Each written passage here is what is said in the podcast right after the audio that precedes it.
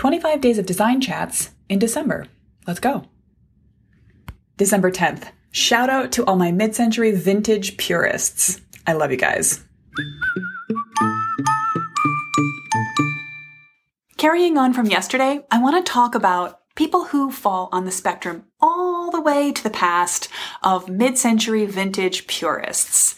If you love preservation as much as you love renovation, if you love time capsules and really just going all in on everything that was great about the style of the mid-century era, this is you. And the great news is that if this is you, you're in luck because what you need to find is a time capsule house that's only been owned by one family and they are still out there. Right now, you can still find one.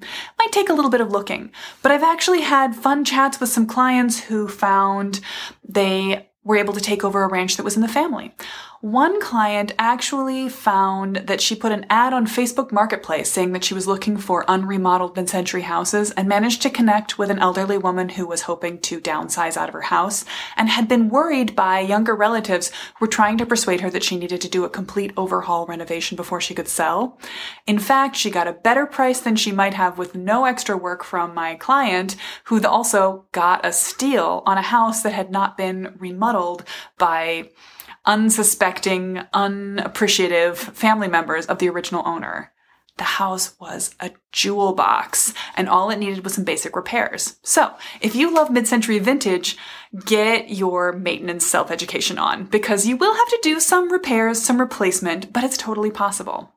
It's actually also possible to recreate what once was there with mid-century vintage style. I've got a recent design client just finished uh, about a month ago. We did a master plan in which we were trying to remove a bunch of really poorly thought out mid-period remodels, one in the 80s and one in the early 2000s, we thought. Um, basically, they'd made a mess of the floor plan and put on a bunch of weird additions with odd roof lines. But these clients, I know that they're going to do a great job. They have already lovingly recreated one vintage bathroom in pink with salvaged plumbing fixtures and perfectly set tile and details. They actually have, uh, I believe they had a flip around toothpaste holder, a magazine cabinet that they built into one of the walls. It is perfection. And they're collecting the materials to do a blue bathroom and a green bathroom down the road. I can't wait to see the results. If this is your style, then your patron saint is going to be Pam Kueber of retrorenovation.com, which is A, Retro Renovation is a great Instagram account, but it's also a blog with how to and inspiration articles that are going to take you wherever you need to go. You can also haunt estate sales, local vintage stores, and just find original pieces. You're not looking for reproduction. You want to go all in on the real stuff. And I'm totally here for it.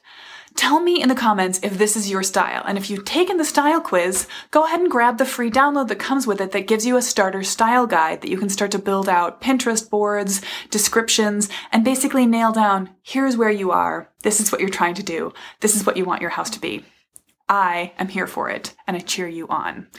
Where are my mid century vintage lovers?